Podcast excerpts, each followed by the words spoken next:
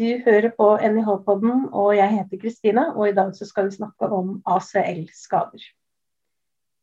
På godt norsk så er en ACL-skade en skade i det fremre korsbåndet i kne. De fleste av skadene de skjer i helt ufarlige situasjoner som en utøver har vært i hundrevis av ganger før uten å bli skada. Hva gjør man når man blir skada, og ikke minst hvordan kan vi forebygge korsbåndskader? I dag så har jeg fått med meg to stykker fra Senter for idrettsskadeforskning her på NIH, nemlig Grete Myklebust og Hege Grindem. Grete er professor ved Senter for idrettsskadeforskning, og i tillegg har hun jobba med idrettsfysioterapi som kliniker i 30 år ved bl.a. NIMI og Olympiatoppen. Hun har 20 års erfaring som fysioterapeut for kvinnelandslagene i håndball, fotball og sandvolleyball. Og forskningsaktivitetene hennes er primært retta mot skader innenfor håndball og fotball, spesielt skulder, kne, som vi skal snakke om i dag, og ankelskader, samt forebygging av disse skadene. Og I tillegg så har Grete tidligere spilt håndball på elitenivå. Hege hun jobber som forsker hun også ved Senter for idrettsskadeforskning og på Karolinska institutt. Hun er i tillegg fysioterapeut på NIMI og har forska og jobbet mye med personer med fremre korsbåndskader i over ti år. Jeg har også hørt og vet at Hege har mye kunnskap om ACL-skader. Så vi har desidert de riktige gjestene i studio i dag. Så nå er det bare å følge med. Velkommen Grete og Hege. Tusen takk. Hjertelig takk. Jeg har jo allerede nevnt litt om eh, ja, hvem dere er eller hva dere gjør. Men kan dere ikke fortelle litt mer om hva dere holder på med, og, og gjerne også hvordan dere kom inn på akkurat dette forskningsfeltet vi skal snakke om i dag. Ege, hvis vi starter med deg. Ja, eh, Først så vil jeg bare si at det er veldig veldig hyggelig å være her uh, i NIH-podden. Eh, jeg er jo kliniker og forsker, så jeg jobber som fysioterapeut på NIMI. Og der uh, spesialiserer jeg meg på mennesker som har alvorlige kneskader, først og fremst.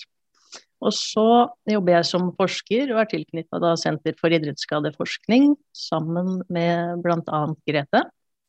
Og jeg jobber også på eh, Karolinska instituttet i Stockholm på noe som heter eh, Avdeling for molekylær medisin og kirurgi.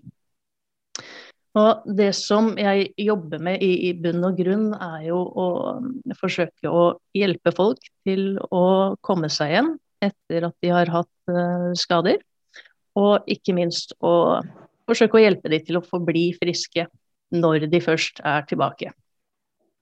Og akkurat det, det er jo en stor utfordring for de som har eh, korsbåndskader. Så eh, det er jo definitivt den gruppen som jeg ser mest av i eh, klinikken, og det er som de fleste av forskningsprosjektene som jeg har vært involvert i, um, omhandler, da. Jeg kom vel inn i korsbåndfeltet i hovedsak eh, gjennom en mulighet for en eh, doktorgrad i 2010. Eh, som var utrolig spennende. Og jeg hadde en god del erfaring med korsbåndskader fra tidligere som uh, fotballspiller og også som uh, fysioterapeut tilknytta fotballag. Så det er jo definitivt en skade som jeg var kjent med. Og ønsket da å kunne vite mer egentlig spesifikt rundt, rundt behandling og opptrening uh, av den skaden. Så det var veien inn.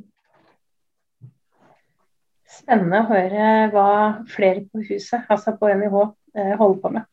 Grete, over til deg.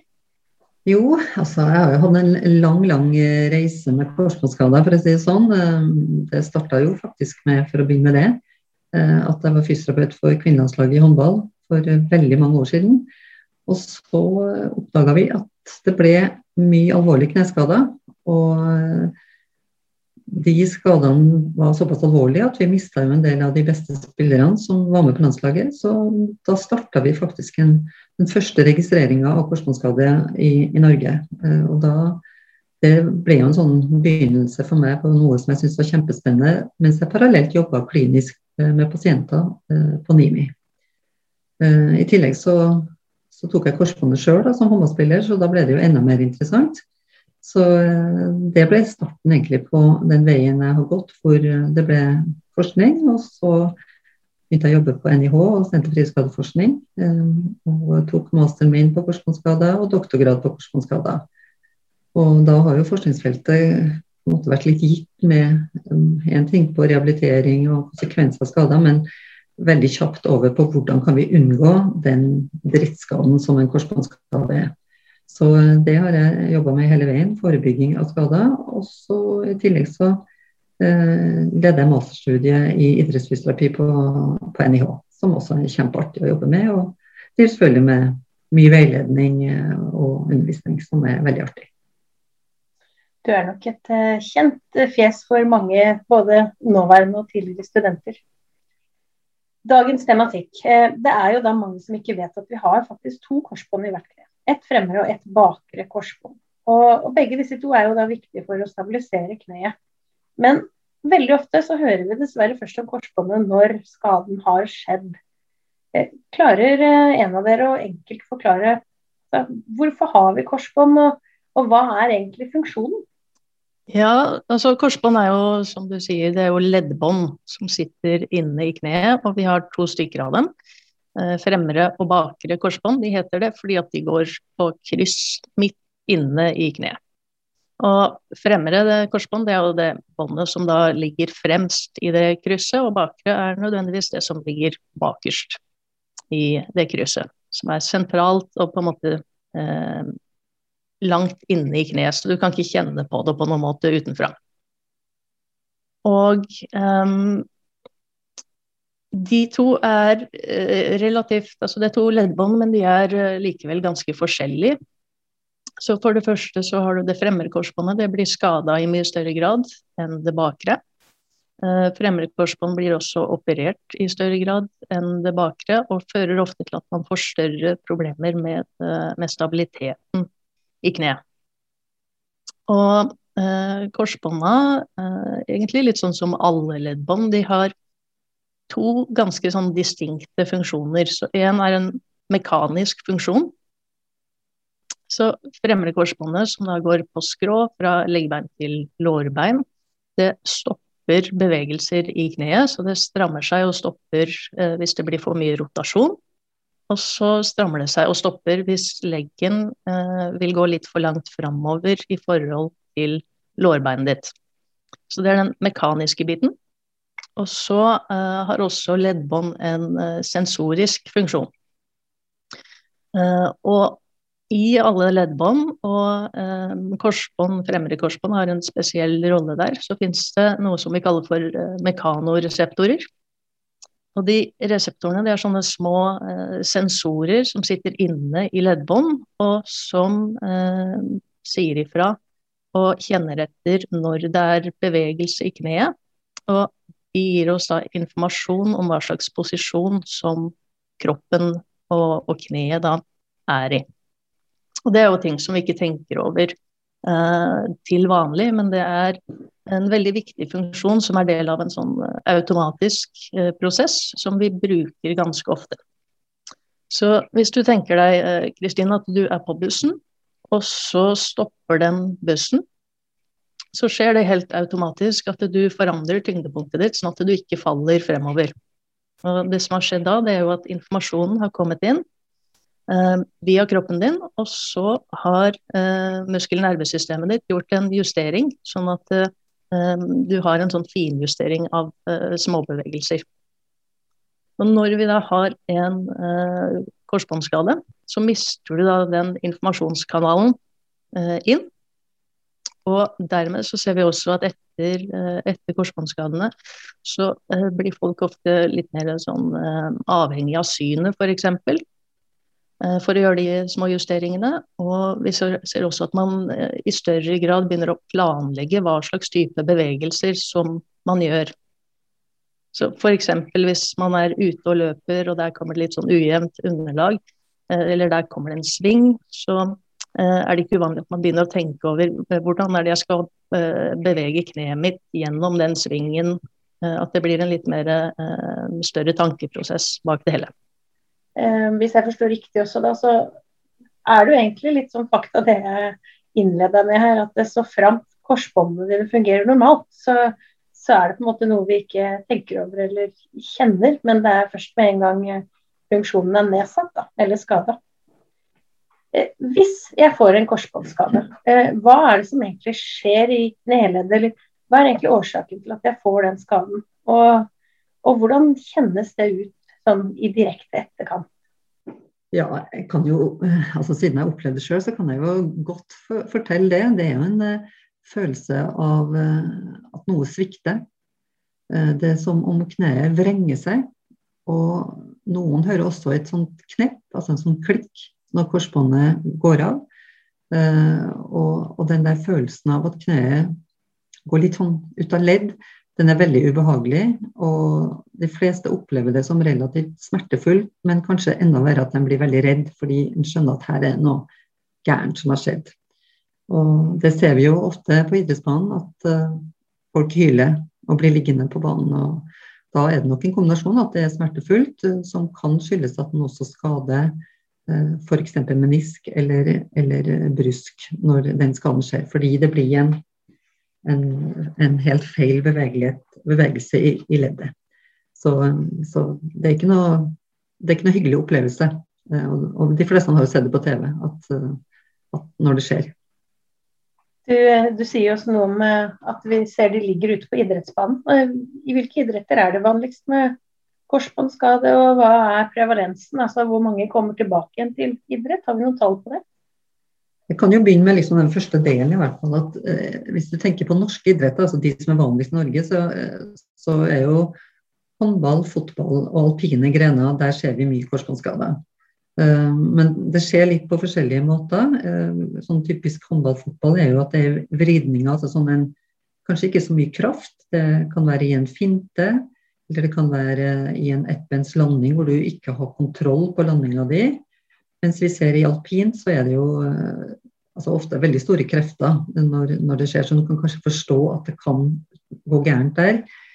Eh, og så har du jo i andre idretter som er større i utlandet, altså basketball, eh, for de ulike amerikanske idrettene, rugby, amerikansk fotball og sånn. Så det er mange idretter hvor det er vanlig, men her i Norge så har vi liksom de tre typer idrettene hvor vi ser det mest. Også en del i innebandy, men det er jo en relativt liten idrett i Norge.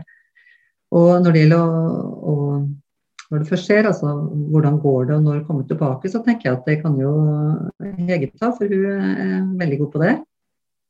Ja, det kan jeg gjerne. Um, og det, jeg tenker også med det med altså det er Primært i Norge så er det fotball, håndball og alpint som er de store. Det handler jo litt om at det er mye krav til rotasjoner. Eh, i de idrettene. Og så handler det også om hvilke type idretter vi i Norge holder på med. Så hvis vi hadde spilt eh, mye rugby i Norge, så hadde nok det vært høyt oppe. Eh, basketball er jo også, og innebandy er sånne andre store risikoidretter. Um, og når det gjelder altså hvor mange som kommer tilbake, så kan man svare litt sånn grovt sett at det er rundt halvparten. Men der er det jo også kjempestore forskjeller. fordi det er jo spørsmål hva, hva mener man med å komme tilbake, og, og hvilke grupper er det, er det, man ser på. Så eh, hvis vi skal tilbake til å holde på med løping og sykling og styrketrening, eh, tilbake på langrenn, eh, vanlig norsk eh, mosjonistidrett, så er jo eh, prognosen veldig god. Og de fleste får til det. Og så har vi jo noen andre eh, idretter som er litt mer eh, utfordrende, og som er typisk idrettene som setter større krav til, eh, til rotasjoner. Og så er det da store forskjeller innad i den eh, på en måte veldig, veldig, store gruppa med folk som får de type skadene her. Så eh, vi vet at de som er yngre, i mye større grad går tilbake til idrett enn de som er litt eldre. Og aldersgruppa her, den går jo fra en sånn 13-14-15 og så gjerne opp mot uh, noen og 40. Så hvis jeg sier eldre og snakker om korsbånd, uh, eller personer med korsbåndskader, så er jeg liksom fra 25 og opp. Da er du liksom i eldresjiktet. Um, og det tror jeg ikke er noe unikt med det å, å, å på en måte um, ha en korsbåndskade som ung eller gammel, men det handler mye om tilknytninga som du har til laget ditt, uh, og hvilke andre prioriteter som man har i livet sitt. Uh, så er det også en kjempeforskjell på profesjonelle utøvere og de som er ikke-profesjonelle. Så blant de som er uh, profesjonelle utøvere og eliteutøvere, så er det en 80-90% som kommer tilbake. Um, og der er det jo også stor forskjell i, i uh, motivasjon og press, situasjonen som er rundt uh, utøveren. Uh, I tillegg så er det jo også en betydelig forskjell på, på støtteapparatet som, som finnes i breddeidrett og i profesjonell idrett. Ja, det kan jo også være interessant å bare si sånn cirka hvor mange er som skader seg. som, som tar framlig korsbånd i Norge. og det er jo sånn drøye 4000 eh, i året. Og så av de 4000 så er det bare halvparten som får laga et nytt korsbånd, altså får rekonstruert det korsbåndet. Eh, og vi hører jo mest om dem som blir operert, altså får nytt korsbånd, for det er jo dem som det skrives om som er toppidrettsutøvere. Men eh, det er greit å være klar over at en klarer seg veldig godt uten det framre korsbåndet hvis aktivitetsnivået ditt er ikke at du driver med vridningsidretter eller eh, kanskje på et ganske høyt nivå. Det hele avhenger av hvor stabilt kneet ditt er, og det kan det bli med trening uten operasjon. Så eh, det kunne vi også sikkert si mye om, men det er greit å ha i bakhuet at eh, det går bra an å leve uten et framkorsbånd. Vi vi skal avslutningsvis snakke om forebygging, men jeg tenkte kan dere ikke bare dra oss kort igjennom den vanligste prosedyren når det gjelder behandling og, og rehabilitering etter et sånt skade? Ja, så Det første som må skje, det er jo at du må få, få diagnostisert at du har en korsbåndskade. ikke sant? Um, og uh, der har vi jo også veldig gode tester som man kan bruke når man undersøker kneet på en benk. Um, så i utgangspunktet så skal det ikke være veldig vanskelig å eh, bli undersøkt av en som da eh, har erfaring med det her, eh, altså helsepersonell med erfaring, og å få på en måte beskjeden der og da. Så ser vi jo likevel at det er litt for, for mange som blir diagnostisert ganske seint, og som går og er usikre på hva dette her handler om. Og i noen tilfeller kanskje det er ganske vanlig i Norge, så blir MR også brukt for å diagnostisere eh, korsbåndskader. Eh, det er jo da til tross for at eh, MR har ikke noe bedre nøyaktighet enn å bli undersøkt på en benk. Så det beste det er jo å få den diagnosen ved å bli undersøkt så fort som mulig. Og så er det viktig at det da starter opptreninga med en gang.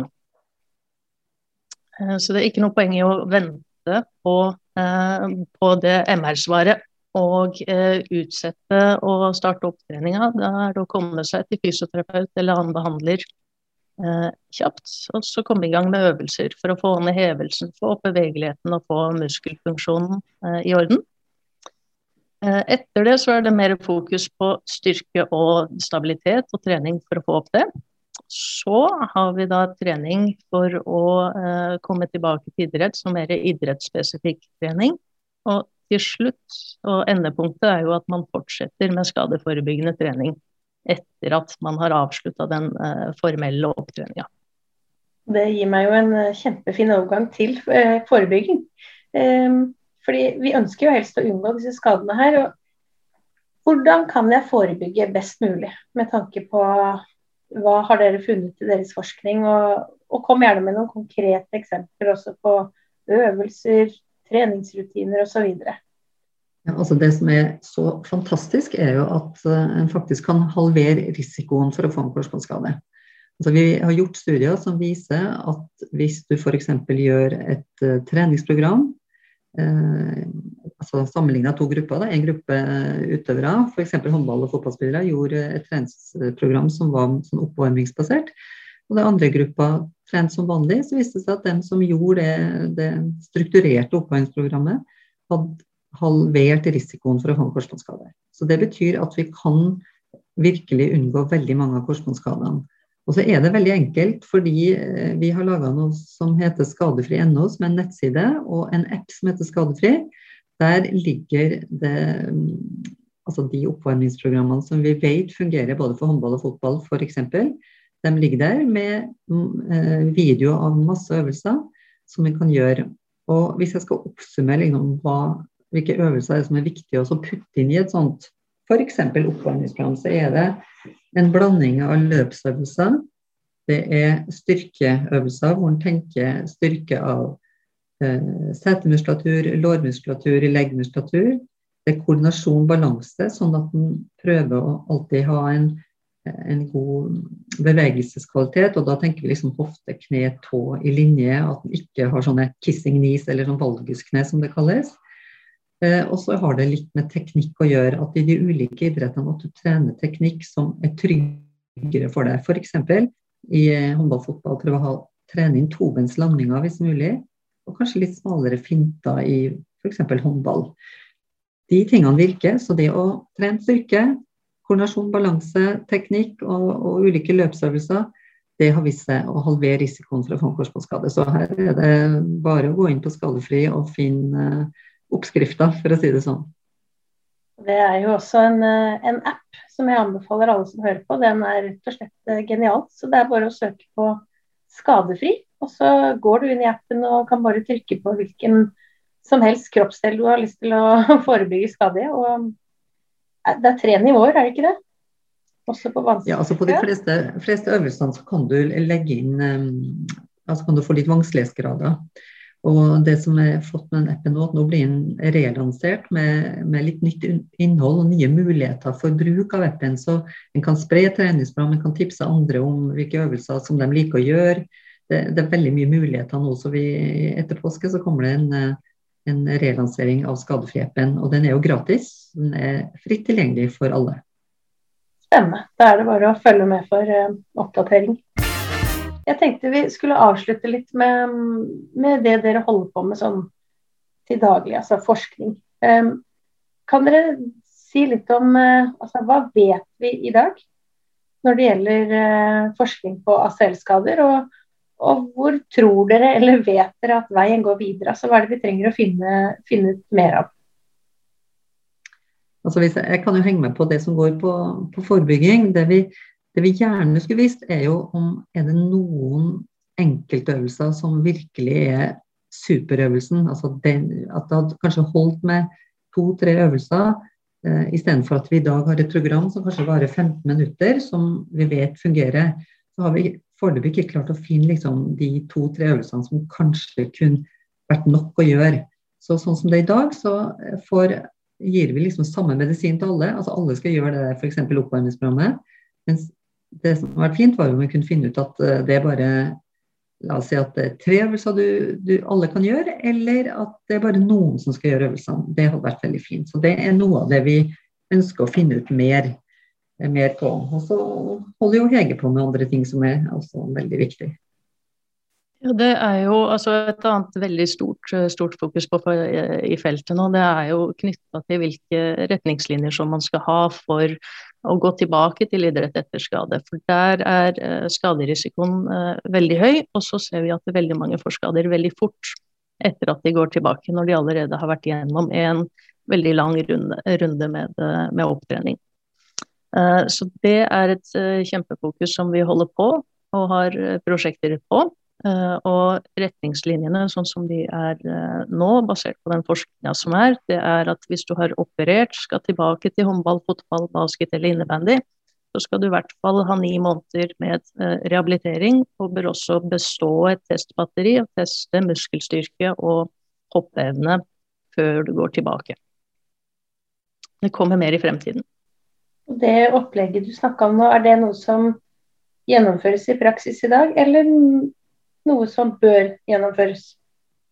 Det er noe som tilbys ganske mange steder i, i, i landet. Eh, på NIMI så har vi jo kjørt det i veldig mange år. Eh, men det finnes også andre klinikker, også noen sykehus som har starta eh, å, å, gjøre det forskjellige steder i landet. Hvis dere får 30 sekunder hver hva er deres viktigste take home message eller tips til de som hører på? Så vi starter med deg, uh, Grete. Ja, da vil jeg bare få fram at bruk skadefri.no. Der finner dere det dere trenger for uh, å redusere risikoen for å få en skade. For alle ønsker jo å holde seg frisk og unngå å få sånne skader og brekk. Så bruk skadefri. Gjør de øvelsene som dere finner der regelmessig, så holder dere frisk mye lenger og har det artig gjennom hele livet med fysisk aktivitet. Det er akkurat samme beskjed fra, fra, meg. fordi hvis du gjør det og klarer å forhindre at du får den skaden, så trenger du ingen råd som er knytta til eh, behandling eller hva du skal gjøre etter skaden. Så forebygg eh, skaden så godt som du kan, og hvis du først får den, så oppsøk kvalifisert hjelp og ta skaden på alvor. Tusen takk for at dere kunne stille opp i NIH-poden. Bare hyggelig. Kjempehyggelig. Og følg med igjen om 14 dager. Da kommer det en ny episode. Og hvis du er fornøyd med poden vår, så blir vi veldig glad om du forteller om oss til vennene dine. Takk for i dag.